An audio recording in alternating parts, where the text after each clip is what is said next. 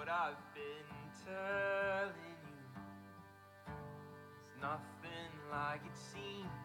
It's what I've been telling you.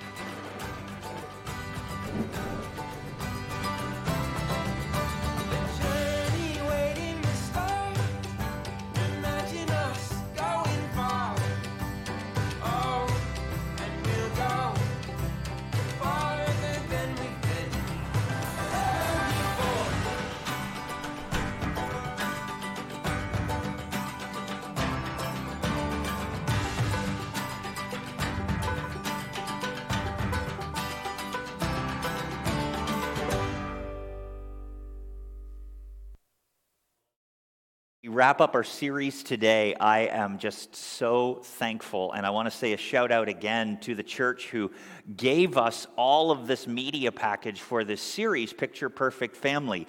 Uh, I contacted a church uh, that I had seen do this series about a year ago.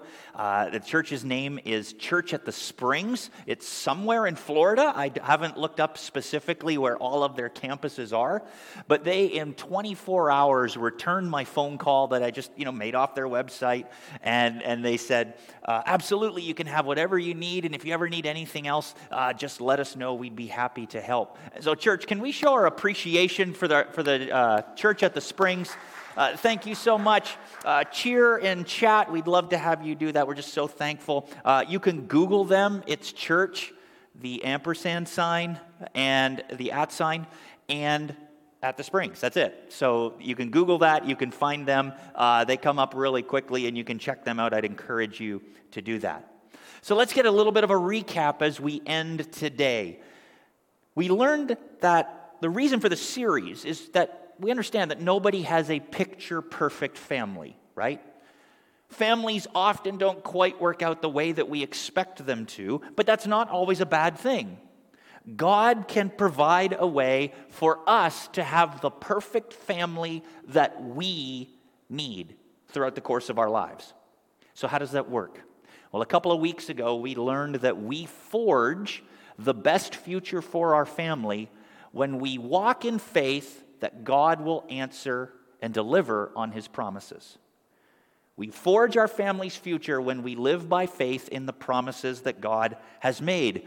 And since we're in the congratulatory mood, why don't we show again our appreciation to Krista, who is worship leading, my wife. Uh, she co preached on that first Sunday and was more than willing to talk about her family, my family, our family uh, together as we talked about how no family is really perfect.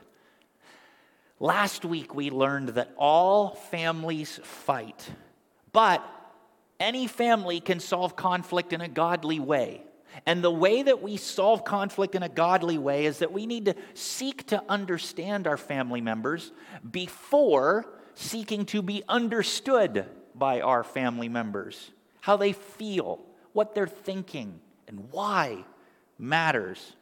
And we help solve those conflicts in a godly way when we fight for our families rather than fight with them. In other words, we build them up rather than tear them down. And when we do that, we become someone who our families don't pull away from, but instead they find someone that they can draw close to and hold on to in difficult times. And today we're finishing off with, I think, something that happens to all families. We're talking about how families can stay close no matter what they are facing. Let's face it. When families break apart, when families drift apart, it's not just the family that suffers, society suffers as well. We see this most clearly when husbands and wives end their marriages, when they get divorced. There has been over 40 years of research that has compiled a number of interesting observations. And they've had case study after case study after case study of seeing where this happens. And what they've seen is that the children that are growing up in that family when mom and dad divorce actually end up at incredible risk of harm in their lives. Children from divorced homes have a greater risk of suffering academically. They experience high levels of behavioral problems. Their grades suffer, and they're less likely to graduate from high school. Now, again, that's not a guarantee that that's going to happen. What it is, is that there's a greater risk that it will happen. Kids whose parents divorce are substantially more likely to be incarcerated for committing a crime as a juvenile. Because the custodial parent's income drops substantially after a divorce, children in divorced homes are almost five times more likely to live in poverty than there, than there are children who are in a uh, home with married parents. Teens from divorced homes are more likely to engage in drug and alcohol use and to experiment sexually than those who are from intact families. And before you say, oh, that, that would never happen to my kid, that would never happen to my family, remember that the children and teens represented in these statistics are normal kids, probably not much different than yours and mine. Their parents didn't think they would get involved in these things either, otherwise, they wouldn't have gotten divorced in the first place. We're looking at increased risks. And families can drift apart without there being divorce, right? There can be an incredible rift in homes with people living together. I mean, let's be honest. When was the last time your whole family sat together in the same room and everyone was on a different screen? We call that yesterday. It didn't take long. Somebody's watching the game on TV. Somebody's got their phone out on a video on. Somebody's got earbuds in and they're listening to something else. There's just this separation, even though everyone's in the same room. Children who are born far apart. Parents have uh, uh, children and they kind of get into their preteen and teenage years and maybe just, you know, heading off to college, uh, getting ready to spread their wings and fly. And all of a sudden there's a surprise that arrives and there's a child who's super, super young in the home, and they're just in different phases of life. There can be a rift there because some kids are wondering, I need to study for my SATs, and the other one is wondering, when is Wonder Pets on? That's what they want to know. And what's most interesting to me is that adult children relating to their parents has some incredible statistics on estrangement.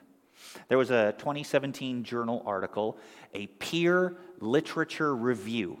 And what that means is someone who's involved in uh, the Journal of Family Therapy and Review took all of the literature that's being written by experts and psychologists and sociologists on the topic of adult child parent estrangement and looked at all of what was written to come together and see some common themes. And here's what they noted when adult children are estranged from their parents, there is usually a disagreement over the root of the problem. And this is how the root of the problem shows up. If you're an adult child, sorry, if you're a parent, what you see is that there's some form of external force that's breaking the family apart. Something has come in from the outside and forced them apart. Whereas the child says, actually, there's something internal. The adult children says there's something that happened in the family so, for example, whereas parents are likely to attribute estrangement to like a child maintaining an objectionable relationship outside the family, children, adult children, are more likely to identify estrangement as driven by the personal negative characteristics of the parent, like the mother being self controlled, uh, self centered, or something like that. So they find all of these research, uh, all of these articles, all of the things that have been written and run it through correlative, quantitative, and qualitative studies in order to find out what are the commonalities. And they discovered something fascinating in this article. There's one commonality to every form of family drift, of families separating, of families moving apart. There's a form of stress, a circumstance, that is caused by an unmet expectation in the family. And it can be just one individual, it can be a number of individuals. But when unmet expectations come specifically from families and they don't get resolved in a healthy way, it automatically causes a rift. And the study, the, the article went on to say that if you don't deal with this when the children are young, you will have an exponentially difficult time to deal with this when the children are adults. So, here's an example of that. In a, say, a family, an extended family, uh, one of the elder members receives a diagnosis of dementia. And the family comes together and says, How are we going to care for our senior family member? What are we going to do? It always turns out that the women predominantly, predominantly provide most of the care than the men. There is automatically an inequality in the caregiving duties. And one person might be more responsible than someone else to take care of the family. And if the expectation becomes someone else should do more, Someone else should be more helpful. Someone else should be more empathetic to what I'm going through as, say, the primary caregiver. It causes a rift.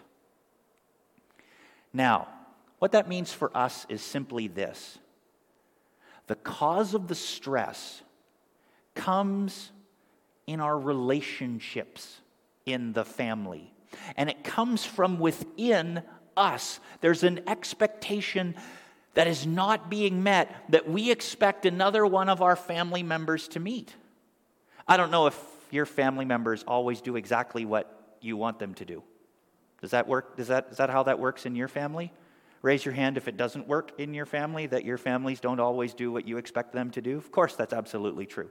Right? You, you, know this, you know this at home. You can agree. You can type that in chat. You know that that's not always the case. I have expectations of how we're going to keep the house clean and my family has an entirely different expectation of how we're going to do that. I want the kitchen to be spotless at all the time. It's not always the case. So, what do we do? The good news is the Bible actually tells us how to deal with stressful situations and relationships. And it's when we take a look at the family that God built, which we're celebrating today, the day of Pentecost, right? The day the Holy Spirit came and anointed those believers that were meeting in a room, and the church was born.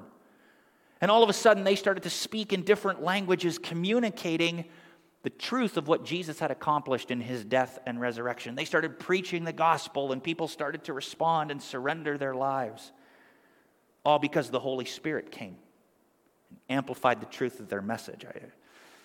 It's when we look at God's family, we see a truth that will help our family stay close no matter what the unmet expectation is. And if you have a Bible with you, turn with me in them to John chapter 15. As you're turning there, let me give you a bit of a background of what's happening in John chapter 15. Jesus is teaching his disciples, but he's doing it in a particular context. He's actually doing it at the last meal he would ever enjoy with them before he goes to the cross. This is the Last Supper. And when we think of the Last Supper, we normally think of communion, right? But Jesus taught a lot when he was at that Last Supper. He washed his disciples' feet, and he just finished that a couple of chapters before this in, chap- in, uh, in the Gospel of John. And he tells them, I'm going away, and I'm going away to die. Now, if you were there, is that a comfortable conversation or an uncomfortable conversation? Thumbs up, thumbs down. Thumbs up in chat, thumbs up, thumbs down in chat. What do you think? Is it a comfortable or uncomfortable conversation? Oh, this is uncomfortable. This is awkward. I remember when um, my father wanted to make sure that the kids all knew what to do as he approached his death. You see, he had been diagnosed with pancreatic cancer and decided that he wasn't going to fight it with treatment. He was just going to um, pass away when the time came, and he knew that was probably a matter of weeks, months. And he gathered us all at my sister's home in the master bedroom my sister, myself, my stepbrother, and then my dad, and he tried to talk about his own death. This is what I want you to do. He had to leave the room because he broke down. It's uncomfortable.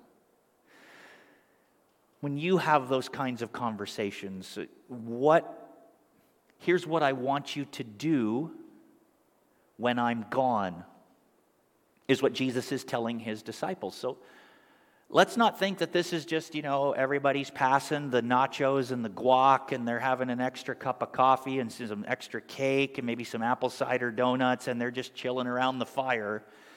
This is awkward. This is a difficult conversation. And Jesus says, This is what you are to do when I'm gone, starting in verse 9. He says this As the Father has loved me, so have I loved you. Now remain in my love. If you keep my commands, you will remain in my love, just as I have kept my Father's commands and remain in his love. And I have told you this so that my joy may be in you and that your joy may be complete. Let's unpack this a little bit. What is Jesus telling his disciples? You do what I ask you to do, and you will be loved by me. You will remain in my love. You will stay that. You retain a good relationship with me. And just like Jesus had done this with God, his priority in life was doing what God had asked him to do, obeying God no matter what God asked him to do. He knew that he remained in the love of the Father. And it was a joyful obedience, it wasn't an obedience of duty because it brought him closer to his Father, it brought him to a better relationship. So he says, Do the same thing that I've done. In the same way that I have dedicated my life out of to obey my Father, my heavenly Father, I want you to do that. I want you to obey me. It will make me joyful and it will give you joy. So, what does it mean? What is the command that Jesus gives his disciples? What is the command that he gives them in order to remain in his love? It's in verse 12. My command is this love each other as I have loved you. Now, I want to just pause here for a second. Just let's just pause because there's some tension in this statement. Jesus says, The command that I have for you is to love. Love each other as I have loved you. Really? That doesn't sound like a hard thing to do. That sounds like a hallmark thing to do, right? That sounds like, yeah, that's a really nice birthday card. That sounds like a great Christmas card. That, you know, that's all that is. That's, that's what this is. But Jesus says, This is my command. Why? What do you think? If you're participating online, put your answer in. If you're watching here, you're with us in person, why do you think Jesus makes it a command to love each other. What do you think? Don't everyone answer at once. You can't shout out all over each other like that. That's not how we work here. What do you think? Why does Jesus make it a command to love each other? Because we belong to Him? No. For peace? No. Because it's important. Here's why because we don't love each other. He makes it a command because we don't. We think we do, but we don't. And you know why we don't love each other like Jesus has loved us? Because some people are harder to love than others, right? Amen? Some people are harder to love than others. And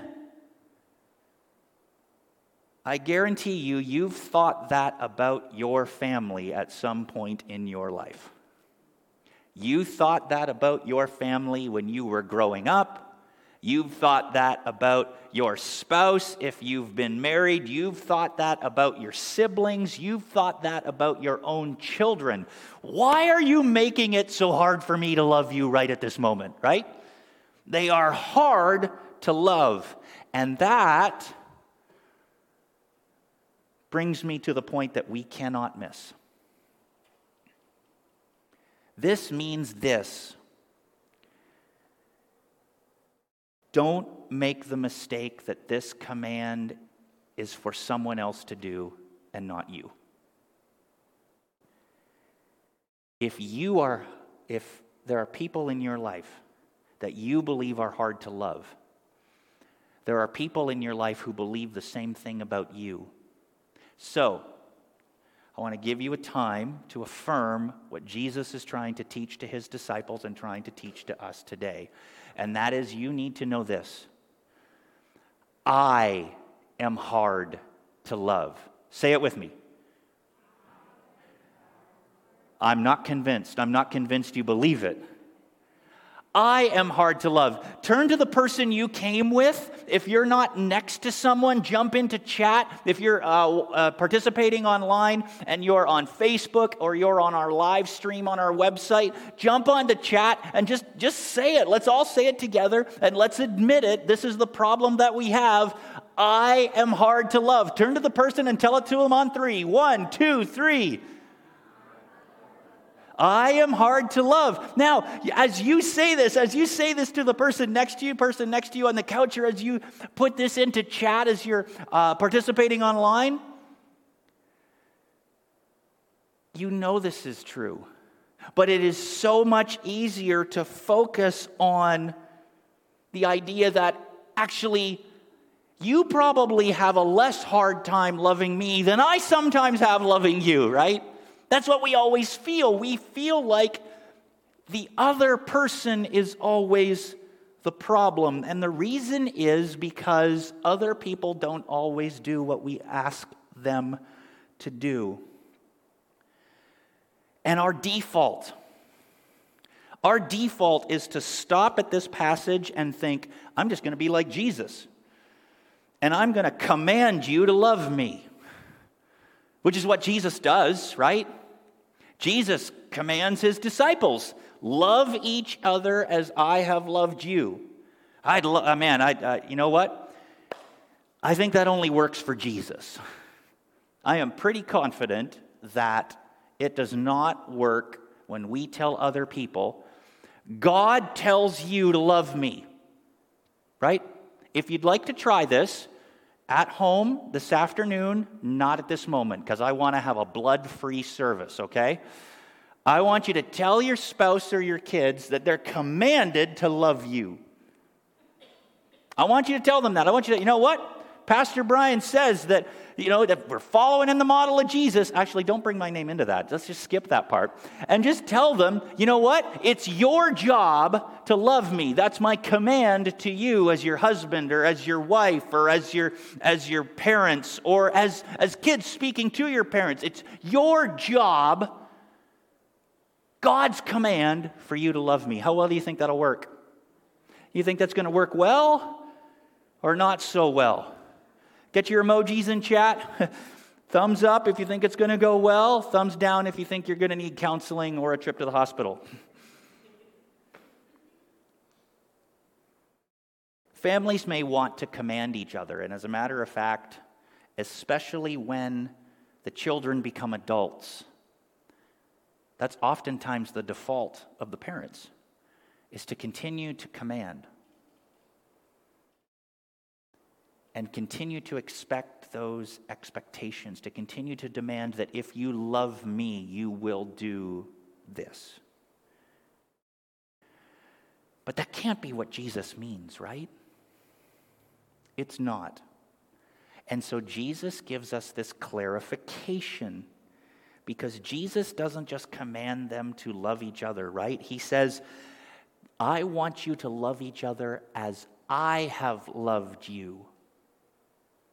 And how did Jesus love us? Well, we see that in the very next verse. To recap, my command is this love each other as I have loved you. And how did he love us? Greater love has no one than this to lay down one's life for one's, what's the word, church? Friends. Friends. We show we love God by loving others the way Jesus loves us. And the way Jesus commands us to love others is to love them as friends. Now that's interesting because he's talking to his future family, right? He's talking to the future church. He's talking to God's family. But he calls them friends.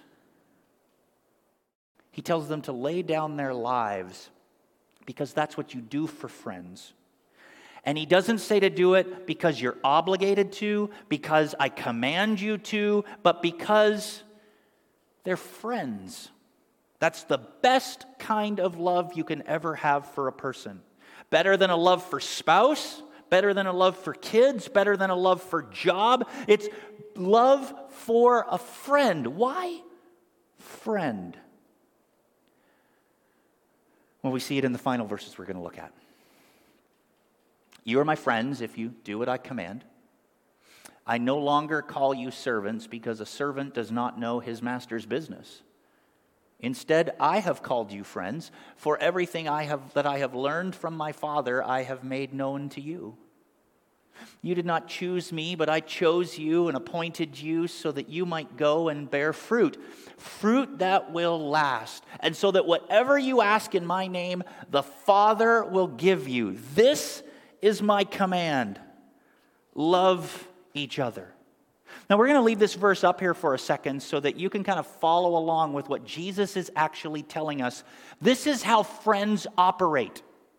This is how friends who love God together love each other. They choose to obey each other. They choose to obey each other. That's fascinating. Not just help, not just encourage, but obey. Like you you have some kind of command on my life, some kind of call on my life as a friend that when you ask me for something, I will do my best to deliver it, even if I have to lay down my life. And he says that friends have insider information. Friends know what the master's up to. Servants don't. And that's what Jesus is doing here with his disciples, right? He's telling them, This is God's plan. I'm going to die. I'm going to go away. I'll come back for a little bit, but then I'm going to go away, and I'm not going to be there. So here's how I want you to act in the meantime. He tells them the plan. Friends teach each other. They learn from each other. See, it says, uh, Everything I learned from my Father I made known to you. You did not choose me, but I chose you and appointed you so that you might go and bear fruit. Fruit that will last, and so that whatever you ask in my name, the Father will give you. Do you see that? That's friends learning from each other, teaching each other, giving them jobs that matter, helping them to learn, prioritizing them for important tasks. I'd never ask anyone else to do this, only my closest friends and they prioritize blessing each other.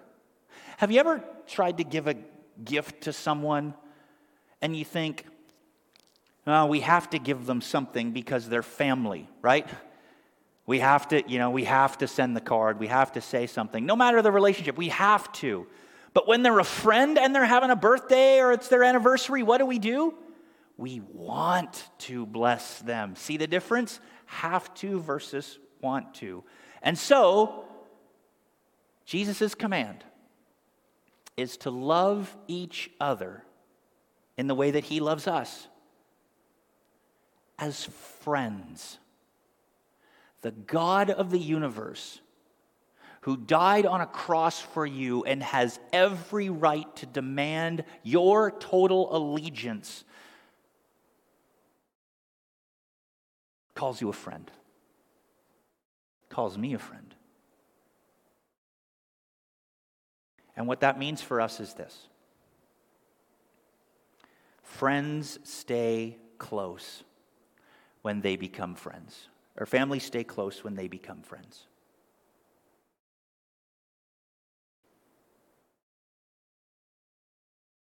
They'll always be family.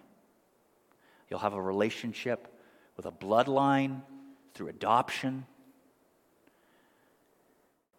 But friends stay, families stay close when they choose to act and live and love as more than family, as friends.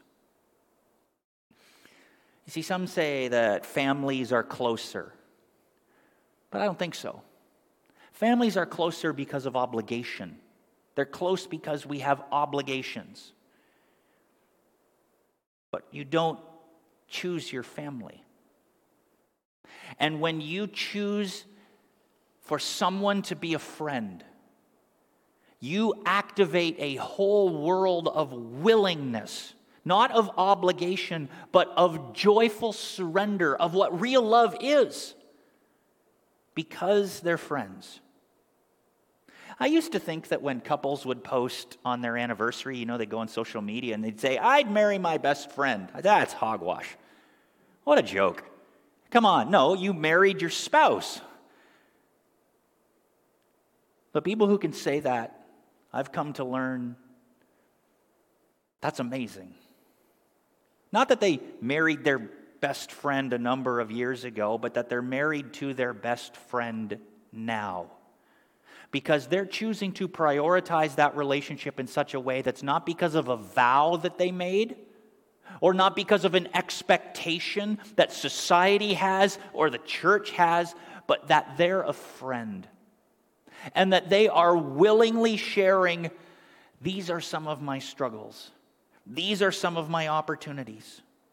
What would it look like in your family if you were best friends with your spouse. No secrets. All the plans on the table, all the dreams on the table, all the goals looked at without being laughed at. You'd know what each other are up to and really thinking. You'd learn from each other. You'd help each other learn even when it's hard. You'd encourage each other. You'd naturally build each other up rather than tear people down. And you'd choose each other for the important work in your life. And you'd prioritize blessing their work and the things that they are called to do. What about if in your family you were friends with your children? I know when they're young, you have set parameters and boundaries, and I get it. I get the, you know, in the face of the, but why? But why? But why? But why? Because I'm your dad has a lot of weight, right? We get that. We understand that. And they need that structure. But then they get older. What would it be like to be real friends with your children? What if what would it look like in your family if you were real friends with your parents or your in laws.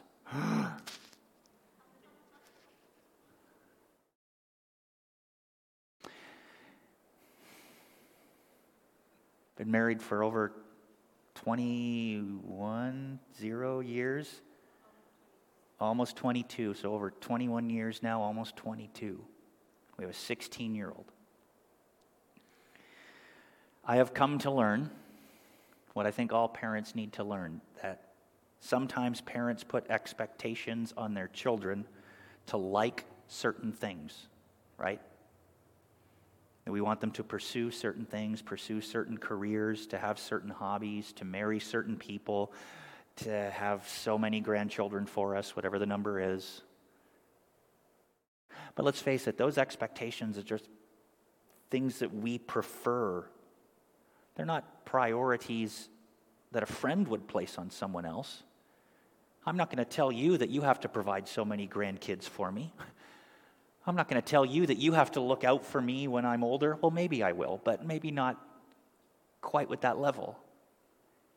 We're not going to put those expectations on friends.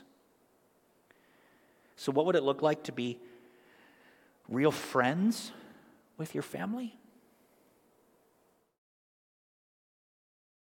What would it look like to be real friends with your parents now that you're an adult? What would it look like to be friends with your kids when they are adults? I remember the moment in my life when my mom switched from just mom to a good, close friend. I was in college. I was in uh, university at the time, and we were on the phone because it was important to call home because she sends the care packages, right? We lived about three hours away, so I didn't get to see her all the time. So it was kind of a weekly check in. How are the grades? Yes, school's going great. Yep, yep my roommates are fine, so on. We were just having a conversation about how different it was growing up in a small town in, in rural northern Ontario and then going to Toronto and being in school there. And, and I said, you know, one of the things I, I wish we had done differently as a family was that I wish you had encouraged me to do the things that I liked to do.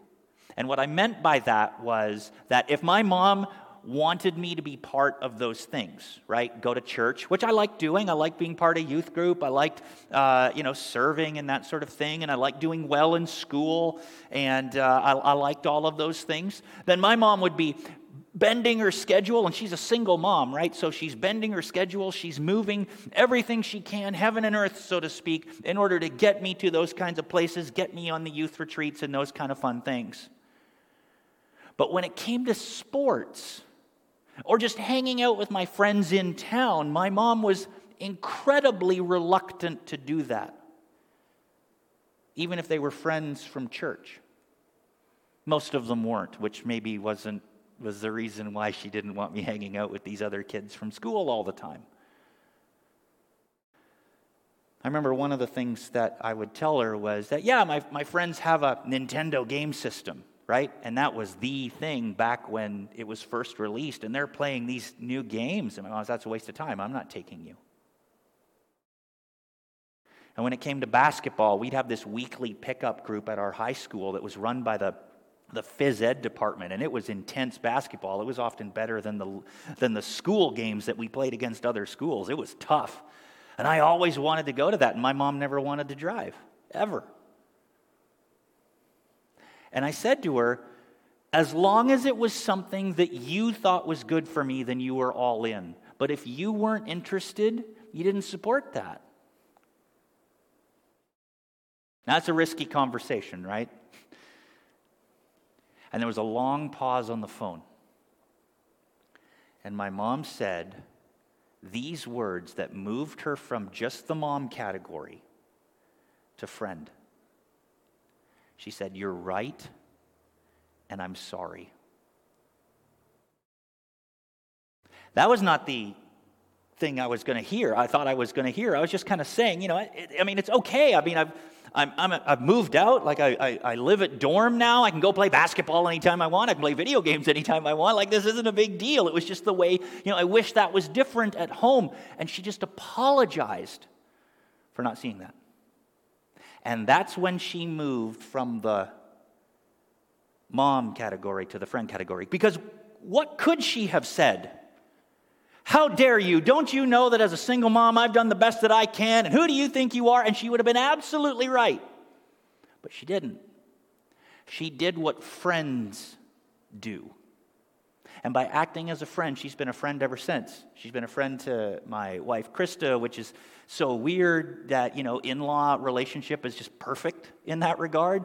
Like, that's the kind of story that you can have with your family. You can be more than family because you can build friendships inside your family, and that is going to keep you close. So you can do things like being interested in what your friends are interested in. They just happen to be family. So if they like video games, you like video games. If they like fashion, get interested in fashion. If they like going to yard sales, they like going to yard sales. It was really ironic. If you check on my Facebook page uh, a little bit later today, there was a thing that I quoted from a couple of years ago where I said, How do I know my wife loves me? Because she's not making me go to the Downton Abbey, uh, Downton Abbey movie.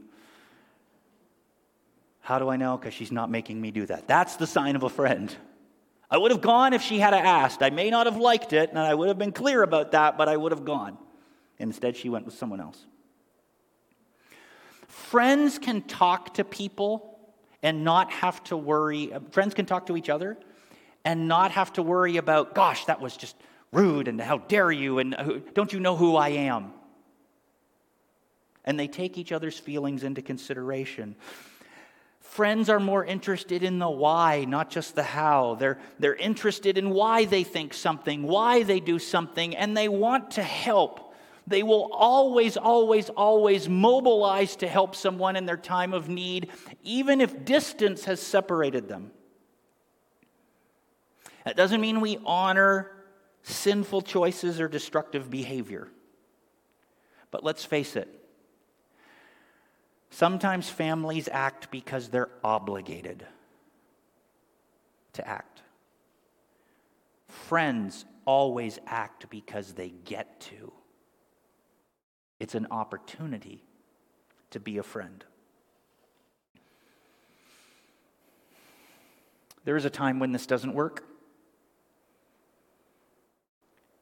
And that is, you can't force the other person to be your friend. All you can control is yourself. Again, you can't command, you're not God.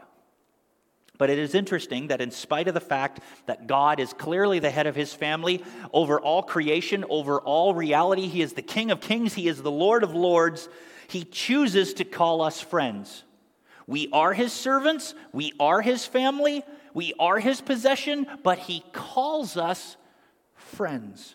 Still family, but friends. And I think he does that because he knows that it's friendship that gives you a better framework for handling conflict, handling sin, disciplining your kids when they're younger, coming alongside your parents when they're older and they need some course correction in life, they need to be right with God. You can do that through a friendship more than you can through a, a family relationship. Because friends are the people that we're willing to go to the end of the line with. And families, we're just obligated to be there at the, you know, when it works. God's family is based on not obligation, but opportunity. It's based on friendship. And his family can be the perfect model for our family. So, as we wrap up today, Be a friend to your family, your spouse, your kids if you have them, your parents if they're still with us, your extended family. Try before thinking of them as family to think of them as friends. Because families stick together when they choose to love each other as more than family. They stick together when they choose to love each other as friends. There is usually some questions that we give out at the end of the message, but I don't think I need to write them down so that you'll remember. But here's your homework if you choose to accept it. How will you build better friendships within your family this week? How will you build a better friendship with the people in your family this week? How will you do it with your extended family if you want a part two? How will you build a better friendship with the people in your family? Let me pray for you. Let me pray for us. Jesus, I pray that you would help us and that your Holy Spirit now would speak, that you would guide, because the people in our family are sometimes hard to love. whether they're our immediate family, whether they're our extended family, whether they're our relatives, they are hard to love. And we are hard to love. We know that, we confess that. And so, Lord, would you help us to move beyond the obligations that we have to the members of our family, to the people in our family? And would you help us to move to where you command us to be? To love each other, to lay down our lives, because our family members are also our friends. Would you help them? Would you help us to be a friend to them, to choose to be a friend to them? And may the way that you are a friend to us guide what we need to do this week to build better friendships in our families. Lord, this is so hard. So easy to say, so hard to do. And so I pray that you would give us faith to act, that we would hear your voice and only your voice alone, and that you would guide us so that our families remain close no matter what they face. Because we've chosen to be friends. I pray this in Jesus' name. Amen.